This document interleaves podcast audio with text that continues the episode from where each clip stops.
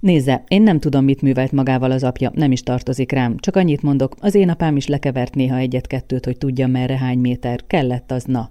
Nem haltam bele. De már ne vegyez okon, ezért meghurcolni egy embert, börtönbe zárni, mint valami bűnözőt. Most szerencsétlen édesanyja is megboldogult, és maga már ne is haragudjon, de ugyanúgy nem akarja megadni a tisztességet, mint az apjának. Az édesanyját szerették a faluban. Hallom, mert innen is járnak gyerekek oda a német miatt. Megkérdezhet bárkit, az izanénit mindegyik imádta. Kroszner szerette volna rövidre zárni a beszélgetést.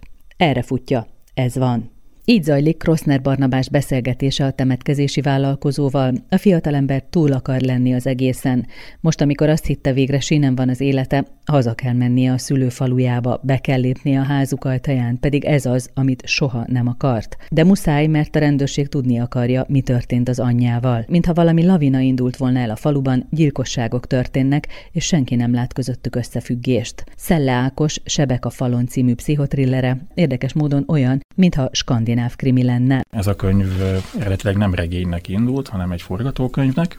Egy forgatókönyv pályázatra készült, és ott kikötés volt, hogy Magyarországon játszódó magyar szereplőkkel magyar történet, és akkor ez a történet ott született meg, erre a forgatókönyvírói pályázatra, ahol nem fogadták el, de én úgy gondoltam, hogy van ez a történet annyira jó, és engem érdekel annyira, hogy kibővítsem, kicsit feltupírozzam, és akkor legyen belőle egy teljes értékű regény. Itt ez a falu, ez egy annyira fontos önálló szereplő tulajdonképpen, hogy egy kicsit mesél róla. Milyen életmódra, milyen gondolkodásra és a jövő vagy a kilátásuk szempontjából milyen életre kárhoztatja ez a falu a helybelieket? Ez nekem megvan, mert én nagyon kicsi faluban nőttem föl, Dél-Baranyában, úgyhogy ez abszolút ez a része saját tapasztalat. Én azt gondolom, hogy ez a kilátástalanság, ez mindenképpen egy központi eleme ennek a falunak, ez a reménytelenség.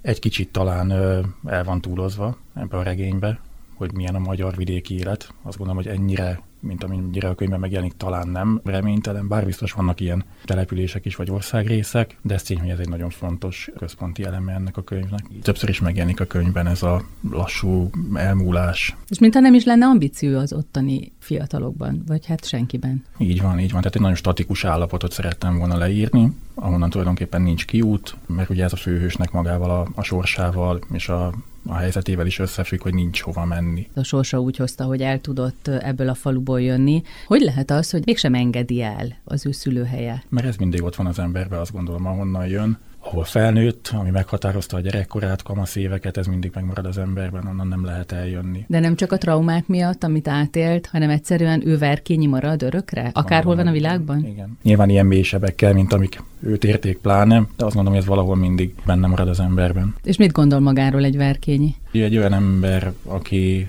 egyrészt nagyon boldog, hogy el tudott ebből a helyzetből szabadulni, viszont a lezáratlan ügyei miatt valójában mégse jött el soha abból a faluból. Ő magát zárta be ebbe a faluba, és ebbe az élethelyzetbe. Mindenféle munkával próbálkozik. Miért nem sikerül neki? Ő nagyon sebzett helyzetből jön. Soha senki nem mondta neki, hogy te többre is képes vagy, sok van benned, vannak ambícióid, vagy lehetnek egyáltalán ambícióid, és ő ezt mindig is elhitte világéletében, hogy bele nem lesz soha semmi. Ez konkrétan meg is jelenik ugye a könyvben, több párbeszédben is, hogy ő nem is érzi úgy, hogy ennél több van benne, és ugye az alap természetesen olyan, hogy hosszabb ideig meg tudna maradni egy munkahelyen, nehezen tűri a kötöttségeket, nehezen tűri a szabályokat, úgyhogy egy folyamatos menekülés az élete lényegében minden elől. Munka, felelősség, kötelességek. Az mondjuk, amikor az embernek útban van a kisbabája, tehát éppen gyereket várnak a feleségével, aki viszont egy ígéretes ügyvéd. Ez még jobban szorított helyzet, nem? A legnagyobb felelősség jönne az életében, ugye?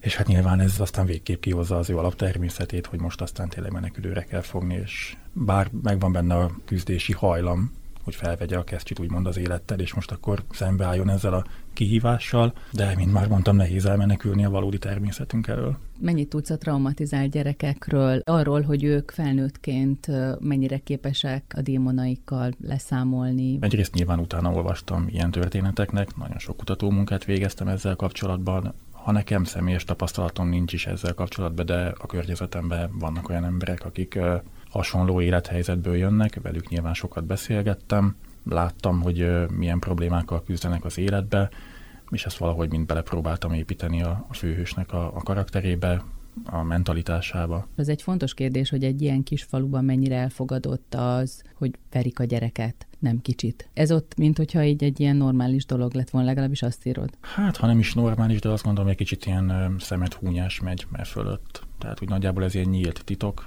hogy mi megy egyes családokba, segítséget nehéz kérni ebben a közegben, és igen, egy kicsit mint a természetesnek tűnne sokak szemében. Nyilván a mértékét nem tudják, mert senki nem lett bele a másik család életébe, hogy milyen mértékű a bántalmazás. Feltételezni lehet, ami a könyvben megjelenik, az már jócskán túl van minden határon, de ez kifelé nem biztos, hogy látszik. Nem biztos, hogy a környezet tisztában van ezzel, hogy mi folyik a falak között. Fel sem merül, hogy olyan jellegű lenne, vagy olyan mértékű lenne a probléma, hogy komolyabb segítség kéne. Mondhatjuk azt, hogy köztiszteletben álló emberek a szülei ennek Igen, a gyereknek. A uh-huh. tanítónő, az édesapja pedig, hát egy ezermester féleség volt. Hogyan íródott ez a regény? Tehát maga a sztori, ahogyan dőlnek ki a csontvázak sorra a, a szekrényből, majdnem szó szerint. Ez a forgatókönyvben precízen minden megvolt, meg kíváncsi voltam, hogy hogy húzta egymás után egyik esemény a másikat. Én a nagyon klasszikus forgatókönyvi dramaturgiát vettem alapul, négyes tagolás, négy főbb fordulópont, és mind a négy fordulópont 12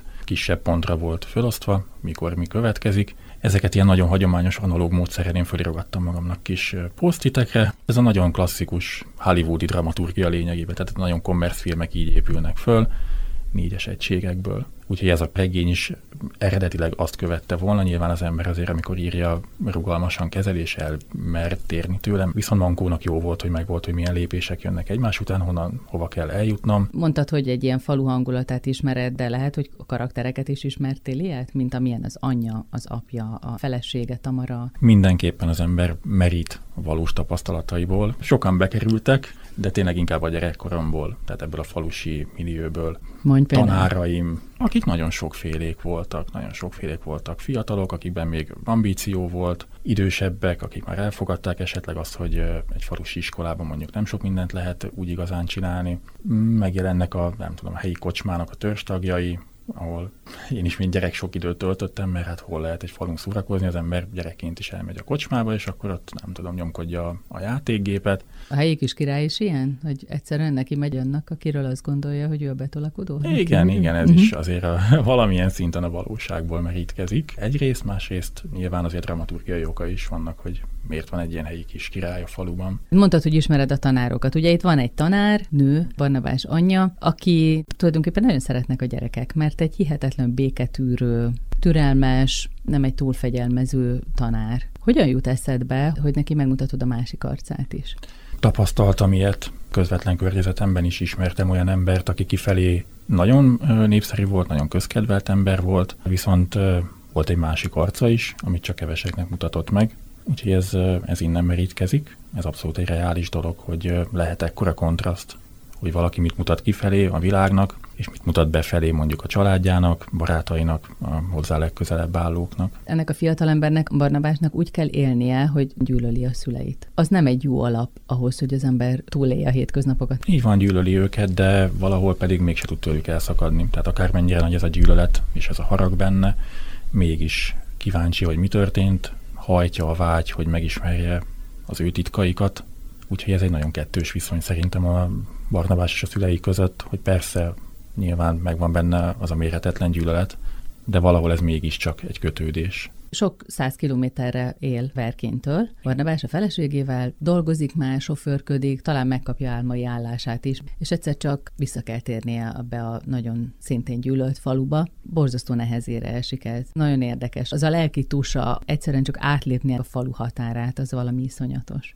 Visszatérni úgymond a bűn színhelyére, vagy a nagy traumák színhelyére, az mindig nehéz, mert szembe jönnek az emlékek. Ugye erről sok szó van a könyvben, hogy nagyon próbálja elnyomni ezeket az emlékeket, a démonjait, amik kísértik, de amikor már fizikailag is ott van, ahol ezek megtörténtek, akkor ez, ez még nagyobb nehézséget okoz neki, és emiatt igen, mint hogyha a fogát húznák, úgy megy vissza uh-huh. tulajdonképpen a szülő falujába. Ő abszolút fölnagyítja a saját fantáziájában, hogy mennyire rossz lesz neki ott, hiszen valójában nem is ismerik, nagyon kevesen emlékeznek rá. Szóval ahogy a, ez a falu megjelenik ebben a regényben, az egy kicsit a Barnabásnak a szemszöge, amilyen pokolinak ő látja, még hogyha objektíven talán nem is ennyire pokoli, hiszen például a szálloda, ahol megszáll, az egy nagyon kultúrált létesítmény, de ő azt is a pokolként éli meg. tehát abszolút az ő szemén keresztül látjuk egy eltúlzott szemüvegen keresztül, hogy milyen ez a falu. Hogyha ez egy filmben lenne, ennek a falunak milyennek lennének a színei? Én mindig sárgás barnának képzeltem el. Ez uh-huh. a régi kommunista sárga. Sárgás barna szürke foltokkal. Telnek a hetek, és nem tud visszatérni a saját otthonába. A feleségéhez pedig sírva hívja őt, hogy most már jöjjön, mert lemarad a legszebb pillanatokról, ami egy kismama és egy, egy leendő apuka életében lehet. Miért nem megy vissza? Mert nem akar visszamenni valójában. Akármennyire is nehéz ott neki, és akármennyire is nehezen éli ezt meg, egyszerűen muszáj tudnia, hogy mi történt, hogy kik állnak az események mögött, hogy mi ez az egész, és ugye egy olyan emberről beszélünk, akinek voltak függőségi problémái, és ez most egy újabb függőség. Drogos volt? Így van, drogos volt, és most ez egy újabb függőség, hogy megtudni minden áron az igazságot. Ennek a rabja lesz, és ennek a megszállottja lesz, hogy ezt kideríteni. Mondjuk a helyi nem túl rátermet, de nagyon kitartó rendőr, fiatalember is biztatja, hogy maradjon ott, nem? Igen, van egy más is, hogy azért jobb lenne, hogyha maradna. Előbb-utóbb utána is nyomoznak, így van. Nyilván ez megint vannak dramaturgiai oka, és hogy valahogy mindenképpen a főst ott kellett tartani a faluba, aminek ugye egyrészt van ez a lelki oka, van ez a belső motiváció, és vannak külső hatások is, hogy azért nem menjen messzire. Jól érzem én azt, hogy a fiatal rendőr ez az ő ellenpontja? Egyrészt az ő ellenpontja, másrészt én mindig úgy gondoltam, hogy ez a fiatal rendőr ez kicsit magát a falut is képviseli és, és megjeleníti.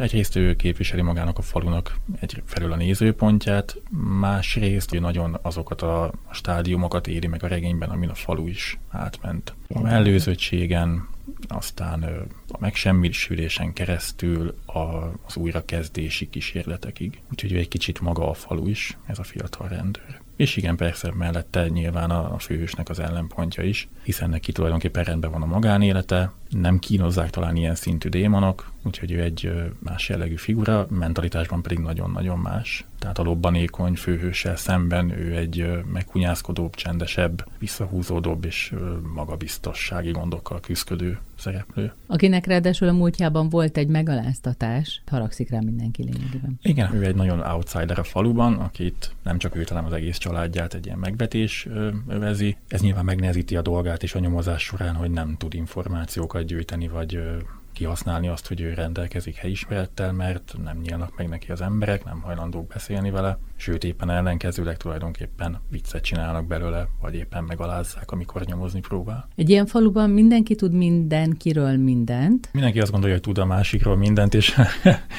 közben ezeknek a nagy része valószínűleg csak legyka, kitaláció, és az igazán mély dolgokat nem tudják. Az igazán fontos dolgokat azt nem tudják. Mennyire fontos az ilyen szorított helyzetben lévő emberek mint a verkényiek számára a hatalom. Milyen hatalom lehet a kezükben? Minden létező hatalmat megragadnak, ami egy kicsit is a felé mutat, hogy ők irányítani tudják az életüket.